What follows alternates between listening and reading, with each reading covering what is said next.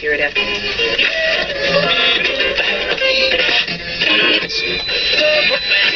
Radio Wolne Media i Radio Paranormalium przedstawiają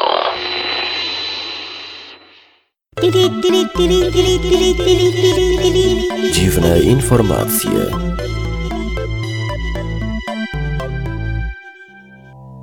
Programie o leku nasennym, który budzi, świecących na zielono świniach, jeziorze galarety, piorunującym meczu i szkielecie świętego Mikołaja na dachu domu. Panie, panowie obojnaki i święte Mikołajki, wysłuchajcie proszę dziwnych informacji. Zamiast spać, obudził się.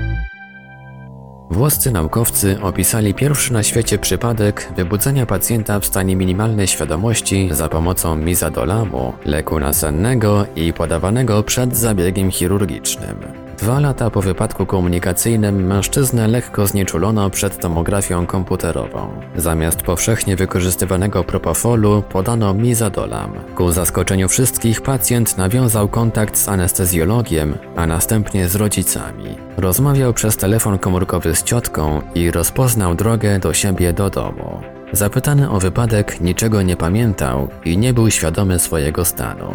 Poprawa utrzymywała się około dwóch godzin od podania leku. Później nastąpił powrót do MCS.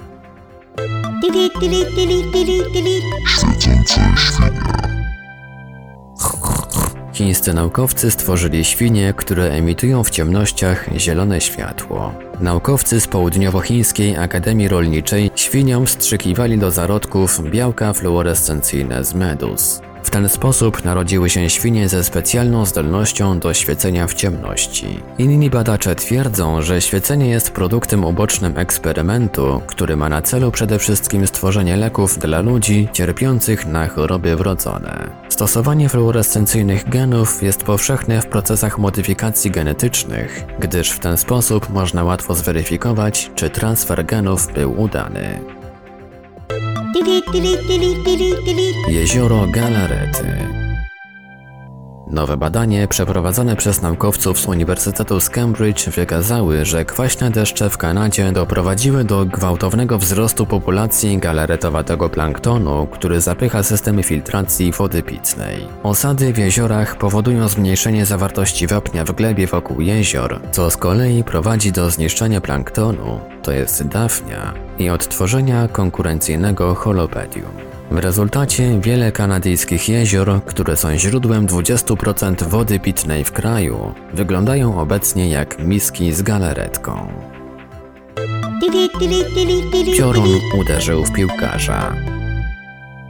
W Peru podczas meczu piłkarskiego o Puchar Kraju pomiędzy Sport Aguila i Fuerza Minera piorun uderzył w piłkarza Joao Contrerasa z klubu Sport Aguila. Peruwiańczyk w ciężkim stanie został przewieziony do szpitala. Na początku drugiej połowy meczu padał ulewny deszcz, któremu towarzyszyła burza. Piorun oprócz Contrerasa uderzył także sędziego Abrahama Loaiza i piłkarza Julio Riosa, który stał blisko obok najciężej poszkodowanego. Arbiter zszedł z boiska kulejąc. Do zdarzenia doszło 9 grudnia bieżącego roku. U Joao Contrerasa lekarze stwierdzili oparzenie nóg trzeciego stopnia. Nie wiadomo w kogo piorun miał uderzyć, w piłkarza czy w sędziego, który nie zauważył spalonego. Szkielet świętego Mikołaja Mieszkaniec brazylijskiego miasta Itu w stanie São Paulo ozdobił ganek swojego domu szkieletem ubranym w strój świętego Mikołaja. Dziwną figurę zobaczyli sąsiedzi, którzy początkowo sądzili, że szkielet jest zrobiony z gipsu, ale gdy zorientowali się, że jest prawdziwy, od razu zadzwonili na policję. Kości szkieletu mają otwory, zrobione prawdopodobnie gwoździami i śrubami, co zdaniem śledczych wskazuje na wykorzystanie w charakterze modelu w szkole lub na uniwersytecie. Zapytany przez policję właściciel szkieletu twierdzi, że znalazł go. Śledczy mają nadzieję, że opowie bardziej szczegółowo o swoim znalezisku podczas składania zeznań. To ja już wiem, gdzie się podział święty Mikołaj, który w tym roku do mnie nie przyszedł. Dziwne informacje.